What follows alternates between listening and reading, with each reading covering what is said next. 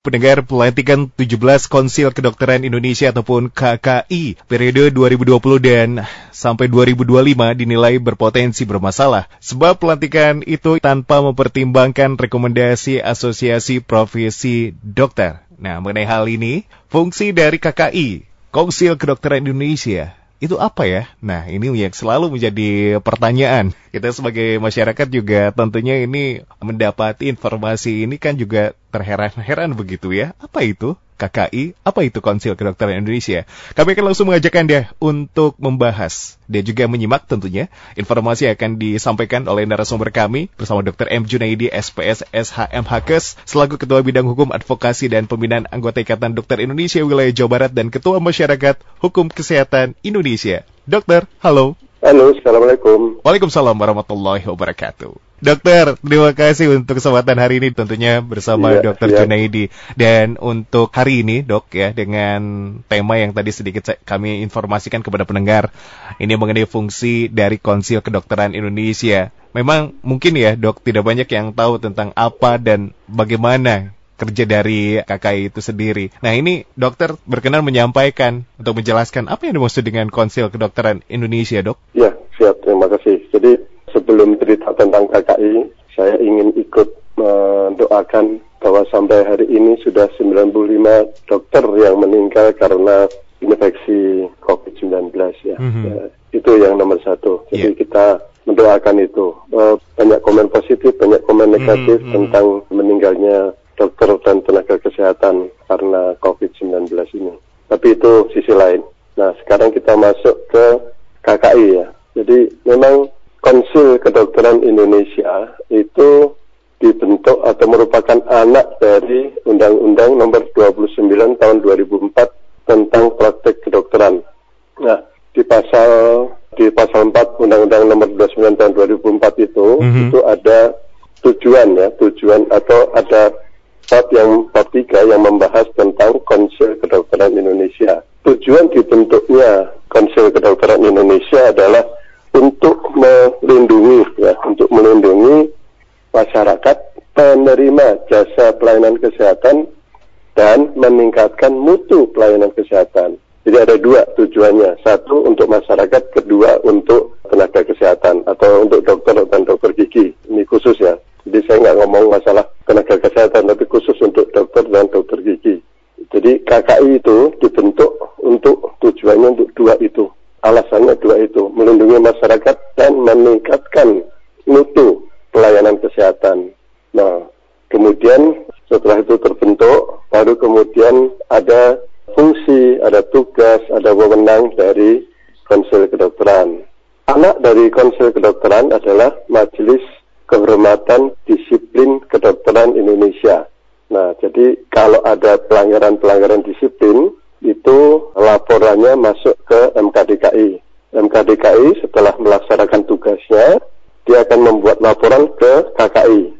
Nah, hasil dari penelitian atau penyidikan oleh Majelis Kehormatan Disiplin itu bisa tidak terdapat pelanggaran disiplin, kemudian ada pelanggaran disiplin. Nah, kalau ada pelanggaran, hukumannya adalah teguran atau administrasi, kemudian pencabutan STR, ataukah pencabutan STR ditambah dengan tes schooling atau tambah pendidikan ulang, ya, pendidikan ulang sesuai dengan jenis pelanggaran disiplin yang dilakukan. Nah, pencabutan STR itu bisa sementara, bisa juga selamanya. Mm-hmm. Sementara itu bisa sebulan, dua bulan, tiga bulan, setahun, bisa juga kalau yang tetap itu seumur hidup ya. Bayangin kalau dokter dicabut STR-nya seumur hidup kan berarti nggak boleh praktek betul, sama dengan betul. seperti itu. Yeah. Nah MK3I ini anaknya KKI. Ya. Hmm. Jadi KKI anaknya Undang-Undang Praktek Kedokteran. Tujuannya melindungi pemakai jasa yaitu pasien dan penyelenggara pelayanan kesehatan yaitu dokter dan dokter gigi. Itu dulu, nanti baru saya ngomong tentang fungsi, tugas, dan wewenang KKI yang lebih panjang. Iya, baik. Tapi, mm -hmm. tapi menjawab tadi ya, Kang Regi, Apa menjawab tadi, mm -hmm. memang tidak banyak yang tahu tentang KKI. KKI itu apa sih? Kalau dokter ditanya KKI, umumnya dokter tahu KKI, yaitu yang mengeluarkan surat tanda registrasi. Itu umumnya yang diketahui tentang KKI. Sedang bagaimana KKI, kemudian susunan anggotanya, kemudian proses pengusulannya, kemudian sampai pelantikannya oleh presiden, karena KKI ini bertanggung jawab langsung kepada presiden. Jadi yang melantik adalah presiden karena dia bertanggung jawab terhadap presiden. Sedangkan MKDKI, anaknya KKI, itu bertanggung jawab kepada KKI. Jadi tidak langsung kepada memang tidak banyak yang tahu. Dokter pun tidak banyak yang tahu. Makanya kemarin ribut-ribut tentang KKI itu juga ada yang tertarik, ada yang tidak gitu. Komen netizen di medsos itu juga macam-macam kayak gitu. Jadi ya oke okay lah kita nggak memperhatikan itu ya yang dokter ketahui pada umumnya tentang KKI adalah pembuat SDR, surat tanda registrasi. Mm -hmm. Nah, mm -hmm. fungsi itu adalah fungsi administratif ya, yeah. yang mungkin nggak perlu dikerjakan oleh banyak orang, mm -hmm. karena kan syarat-syaratnya udah jelas. Mm -hmm. Syarat-syarat itu terpenuhi, diajukan lewat online. Yeah. Begitu memenuhi syarat ya udah keluar SDR-nya, selesai mm. seperti itu. Itu yang banyak dokter tahu ya tentang KKI. Itu dulu Kak Reki. Ya, baik. Terima kasih dokter telah menjelaskan ya di mana tentunya ini penjelasan mengenai konsil kedokteran Indonesia. Jadi kalau misalkan memang tentunya dalam hal ini masyarakat kemungkinan ini masih belum banyak yang mengetahui tentang KKI ini ya begitu ya dokter ya. ya Dan betul. dokter pun memang nampaknya juga sudah ada yang tahu, tapi juga pasti ada yang tidak tahu. Dalam hal ini langsung saja ini menyampaikan atau informasi berikutnya adalah mengenai tugas dan juga fungsinya. Sebetulnya kalau untuk konsil kedokteran Indonesia ini sendiri memiliki peranan seperti apa dok? Dalam tugas dan fungsi? Ya, jadi tadi udah cerita tentang tujuan ya. Mm-hmm. Nah, kemudian tentang fungsi. Nah, fungsinya itu pengaturan ya, atau mengatur atau meregulasi. Nah, regulasi tentu kan berhubungan dengan aturan. Aturan-aturan apa? Nah, yang kelihatan yang tadi yaitu tentang surat tanda registrasi. Jadi dokter itu harus tercatat oleh KKI. Kalau tidak tercatat oleh KKI ya dokter itu bukan kayak gitu ya. Kemudian nomor dua, fungsi nomor dua adalah mengesahkan, mengesahkan aturan. Yang jelas adalah mengesahkan, oh ya, Anda dokter nih, ini saya beri surat tanda registrasi. Nah, itu adalah mengesahkan, itu yang yang mudah contoh mudahnya. Kemudian penetapan, ya, menetapkan suatu aturan bisa bersama dengan organisasi profesi atau lembaga-lembaga lain yang terkait ya menetapkan suatu peraturan misalkan. Kemudian fungsi berikutnya lagi adalah melakukan pembinaan. Nah, pembinaan tentu tentu menyangkut individu kan, menyangkut orang. Nah, siapa yang dibina oleh KKI? Ya tentu dokter dan dokter gigi. Nah, semuanya fungsi pengaturan, pengesahan, penetapan, pembinaan itu ada aturan-aturannya. Aturan-aturan yang dibentuk oleh KKI itu sendiri. Itu tentang fungsi. Kemudian tentang tugas. Nah, tugas ini memang lanjutan dari fungsi kan. Misalkan tugas membuat aturan, mengatur, membuat regulasi. Nah, itu tentu yang tadi contoh yang jelasnya kan mencatat ya, eh, yaitu tugas pertama adalah registrasi, mencatat registrasi dokter dan dokter gigi. Tugas kedua adalah mengesahkan. Tadi kan fungsi kedua pengesahan. Yeah. Nah, tugas ini adalah mengesahkan standar pendidikan profesi. Pendidikan profesi dokter, pendidikan profesi dokter gigi itu ada standarnya, ada aturan pokoknya ya harus dipenuhi. Nah, yang mensahkan standar pendidikan profesi itu KKI. Kemudian tugas yang nomor tiga adalah pembinaan. Pembinaan itu tentu dalam hal penyelenggaraan praktek kedokteran dan kedokteran gigi. Pembinaan ini dilakukan oleh KKI bersama dengan organisasi profesi dan lembaga yang terkait. Itu fungsi ada empat, tugas ada tiga, kemudian kalau mengenai wewenang itu ada lagi sendiri. Kareki, apakah bisa dilanjutkan sampai kepada wewenang? Boleh silakan, dokter sekaligus. Jadi tujuan, fungsi, tugas, kemudian wewenang ya. Ya, ya ngomong sedikit sebenarnya kalau diuraikan satu-satu bisa sih jadi panjang gitu. Tapi ini uh, secara singkat dulu ya. Boleh. Uh, wewenang yang pertama adalah menerima ataupun menolak permohonan registrasi dokter maupun dokter gigi. Jadi kalau ada dokter yang mengajukan surat meminta surat tanda registrasi itu KKI berhak menerima ataupun menolak. Menolak misalkan kalau tidak memenuhi syarat, ya itu tentu ditolak oleh KKI. Ya, termasuk yang ribut-ribut sebelumnya adalah uh, tentang dokter asing, ya dokter asing yang akan praktik di Indonesia. Ya itu juga harus mendapat persetujuan atau pengesahan atau harus mengajukan permohonan registrasi ke Konsil Kedokteran Indonesia. Itu untuk praktek yang pada umumnya. Sebelumnya, setiap dokter, dokter asing yang akan katakanlah datang ke Indonesia hanya untuk membagi ilmu. Jadi tidak praktek ya, e, tidak praktek yang komersial istilahnya gitu. Dia datang, dia membagi ilmu kepada dokter-dokter Indonesia. Mm -hmm. Itu pun harus ada persetujuan dari KKI. Jadi tidak boleh dokter asing sekonyong-konyong datang ke Bandung misalkan, kemudian memberikan pelatihan atau memberikan contoh mm-hmm. Tindakan kepada awam atau kepada dokter tanpa persetujuan KKI itu nggak bisa. Jadi harus ada persetujuan dari KKI. Berikutnya yaitu menerbitkan dan mencabut STR.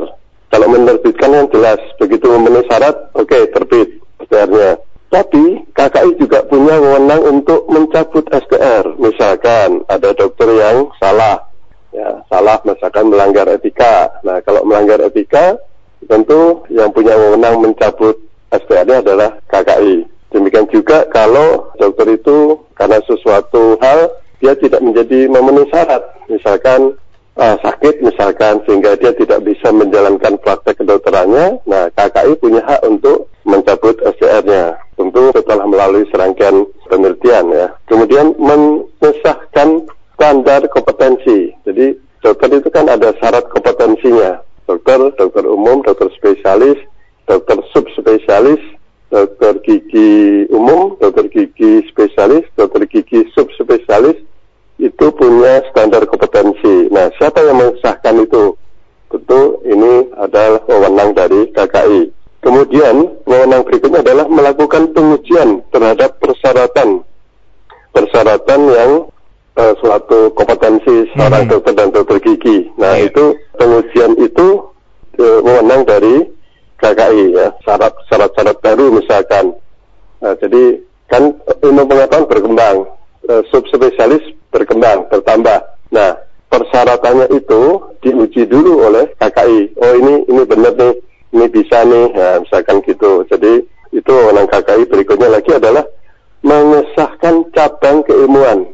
Cabang keilmuan kan banyak, ya. Jadi ada cabang keilmuan, ada keseminatan namanya. Nah, kalau seminat ini masih kumpulan-kumpulan, belum cabang keilmuan. Nanti kalau ada cabang keilmuan, itu nanti cabang itu harus disahkan dulu oleh KKI. Hmm. Kalau memang dia belum bisa dianggap sebagai suatu cabang keilmuan, uh, tentu belum bisa disahkan oleh KKI.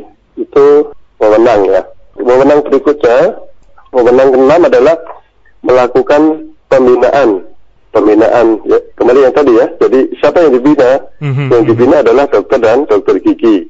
Nah, pembinaan yang dilakukan oleh Konsil Kedokteran Indonesia itu dilakukan bersama dengan organisasi profesi mengenai pelaksanaan etika profesi yang ditetapkan oleh organisasi profesi. Jadi, kalau ada dokter atau dokter gigi yang dianggap melanggar etika, maka pembinaannya dilakukan oleh KKI bersama dengan organisasi profesi.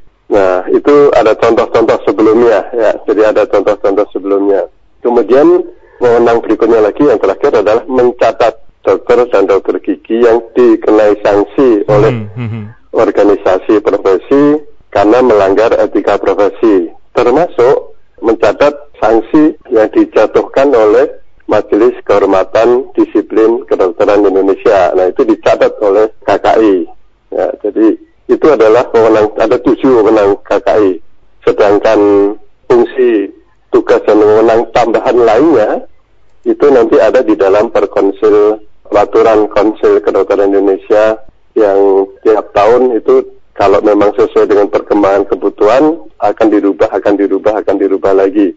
Ya, jadi seperti Perkonsil nomor 50 2017 itu semacam hukum acara. Hukum acaranya MK MKDKI. Mm-hmm. Jadi bagaimana Majelis Kehormatan ini bersidang menangani suatu laporan itu dibuatkan hukum acaranya. Nah, hukum acara ini tertuang dalam Perkonsil 50 2017 dan ini merupakan perbaikan dari Perkonsil sebelumnya. Ya, itu contoh contohnya seperti itu, Bang Riki. Jadi sudah kita sudah saya ceritakan tentang tujuan, fungsi, tugas, wewenang dari Konsil Kedokteran Indonesia. Mudah-mudahan tidak membuat bingung tapi minimal masyarakat saat ini sudah paham gitu apa yang disampaikan mengenai KKI ini ataupun Konsil Kedokteran Indonesia yang Dokter Jude ya. disampaikan. Ya, betul.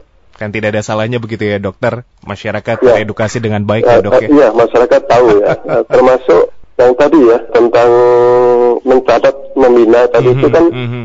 ada fungsi yang disebut sebagai fungsi monitoring dan evaluasi. Iya, yeah, iya. Yeah. Yang tadi, yang terakhir tadi. Jadi mengawasi penerapan sanksi disiplin oleh MKDKI. Apakah sanksi itu sudah dijalankan dengan benar atau tidak? Ya, kemudian dievaluasi, kemudian dicatat dan ditindaklanjuti. Ya, jadi tahun 2017 2016 2017 mm -hmm, mm -hmm. Uh, saya pernah menemani anggota KKI yang turun ke suatu daerah untuk melakukan monitoring dan evaluasi terhadap pelaksanaan sanksi disiplin.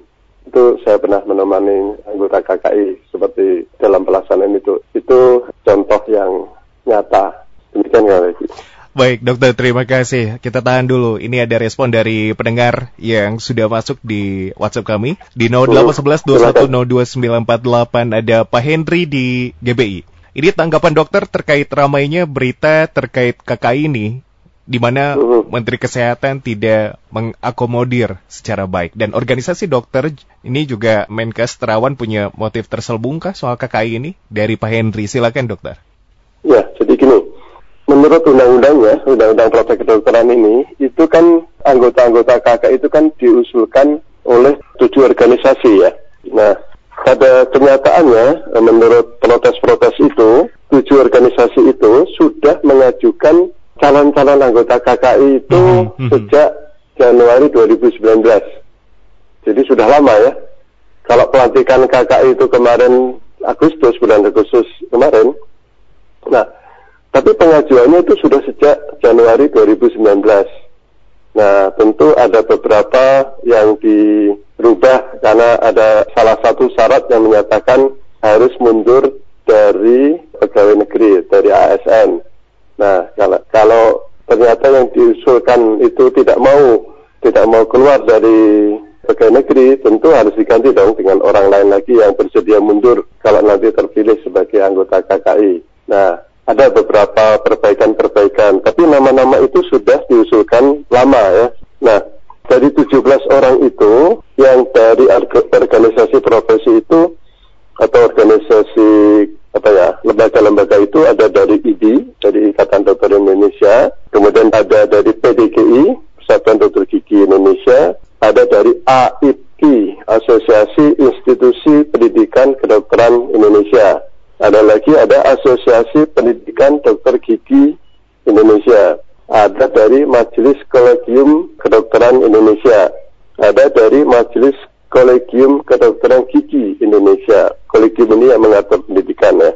Kemudian ada lagi organisasi Asosiasi Rumah Sakit Pendidikan Indonesia yang di ARSPI ya. Jadi Asosiasi Rumah Sakit Pendidikan Indonesia. Kita tahu bahwa semua FK, semua fakultas kedokteran di Indonesia itu diwajibkan mempunyai rumah sakit pendidikan.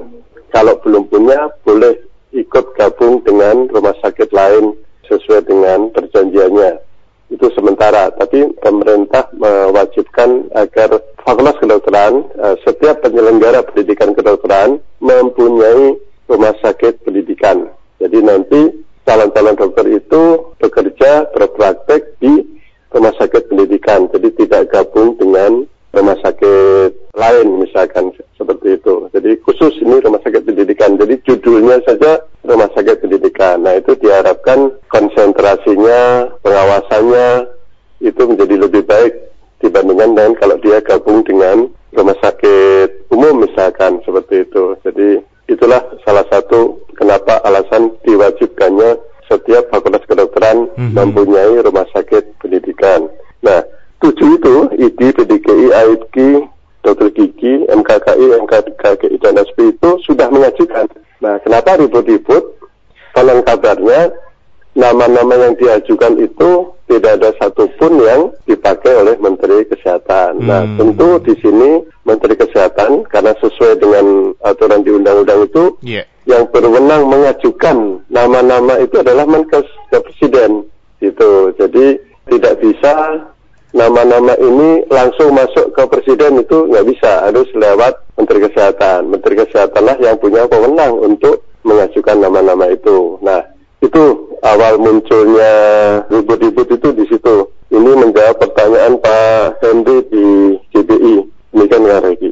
Baik, dokter. Terima kasih. Tanggapannya langsung sudah ya disampaikan. Terima kasih telah bergabung bersama kami Pak Henry di GBI. Lalu dokter tentunya mengenai permasalahan ini kami berharap ya warga masyarakat juga berharap bahwa tidak ada polemik yang berkepanjangan ya dalam hal ini juga bisa diselesaikan dengan baik dan tentunya saling berkoordinasi karena ini tentunya interaksi dan kerjasama dari lintas sektor begitu ya dok ya? Iya betul. Jadi gini sebetulnya sih yang penting anggota yang dilantik ini 17 orang yang dilantik itu bekerja sesuai dengan tugasnya, sesuai dengan aturannya, sesuai mm -hmm. dengan mhm. apa istilahnya tupoksinya ya. Jadi nah kalau 17 orang ini sudah bekerja sesuai dengan tupoksinya, diharapkan hasil kerja mereka yang tadi ya ada fungsi, ada tugas, ada wewenang itu bisa dikerjakan dengan baik sehingga hasilnya juga berguna untuk masyarakat dan untuk dokter dan dokter gigi. Itu kan pasal 4 dari Undang-Undang Praktek Kedokteran kan itu. Jadi tujuan dibentuknya KKI adalah untuk melindungi masyarakat dan meningkatkan mutu pelayanan dokter dan dokter gigi. Ya, itu sebetulnya. Jadi kita nggak mungkin nggak nggak perlu terlalu meributkan ya. Ya uh, oke okay lah untuk uh, masyarakat pada umumnya, untuk dokter pada umumnya, mm -hmm, yang kita harapkan kan tentu kerja ya, kerja yang baik dari KKI seperti moto dari Pak Presiden Jokowi kan, kerja, kerja, kerja itu. Baik, dokter, terima kasih dan ya kurang lebih tentunya telah tersampaikan dengan baik uh, mengenai Konsil Kedokteran Indonesia ataupun KKI ini. Mudah-mudahan untuk Anda juga yang tadinya belum tahu ya, setelah Dokter Junaidi menyampaikan informasi secara lengkap, minimal sudah mengetahui lah poin-poinnya begitu ya, dokter ya. Iya, baik, dokter, sebagai penutup ya. uh, closing statement yang ingin disampaikan, silakan, Dok. Oke, saya Dokter Junaidi berkenaan dengan isi pembicaraan kita hari ini saya harapkan uh, masyarakat pada umumnya atau pendengar radio fit mulai sedikit mengerti tentang tujuan dibentuknya Konsil Kedokteran di Indonesia, yaitu melindungi pemakai jasa pelayanan kedokteran dan memberi jasa, yaitu dokter dan dokter gigi. Jadi tujuannya adalah melindungi masyarakat dan meningkatkan mutu pelayanan dokter dan dokter gigi. Itu dulu. Nah, Tadi sudah juga kita bahas tentang fungsi, tugas, dan wewenang dari KKI yang cukup banyak walaupun saling berkaitan. Fungsi tentu berkelanjutan dengan tugas, berhubungan juga dengan wewenang. Uh, tentang ribut-ribut itu tidak usah kita permasalahkan. Betul. Yang penting kita harapkan adalah kerja atau hasil kerja dari KKI yang baru ini. Itu yang paling pokok. Demikian, Dokter, terima kasih untuk kesempatan hari ini telah bergabung bersama kami di Fit Radio Bandung dan yang disampaikan juga tentunya insya Allah ini bermanfaat untuk kita semua. Dokter, selamat beraktivitas hari ini. Terima Salam kasih. Untuk keluarga ya. tentunya. Terima kasih ya. dokter. Ya, sama-sama. Demikianlah bersama Dr. M. Junaidi, SPS SHMHK selaku Ketua Bidang Hukum Advokasi dan juga Pembinaan Anggota Ikatan Dokter Indonesia untuk wilayah Jawa Barat dan Ketua Masyarakat Hukum Kesehatan Indonesia yang telah bergabung bersama kami di Fit for Life.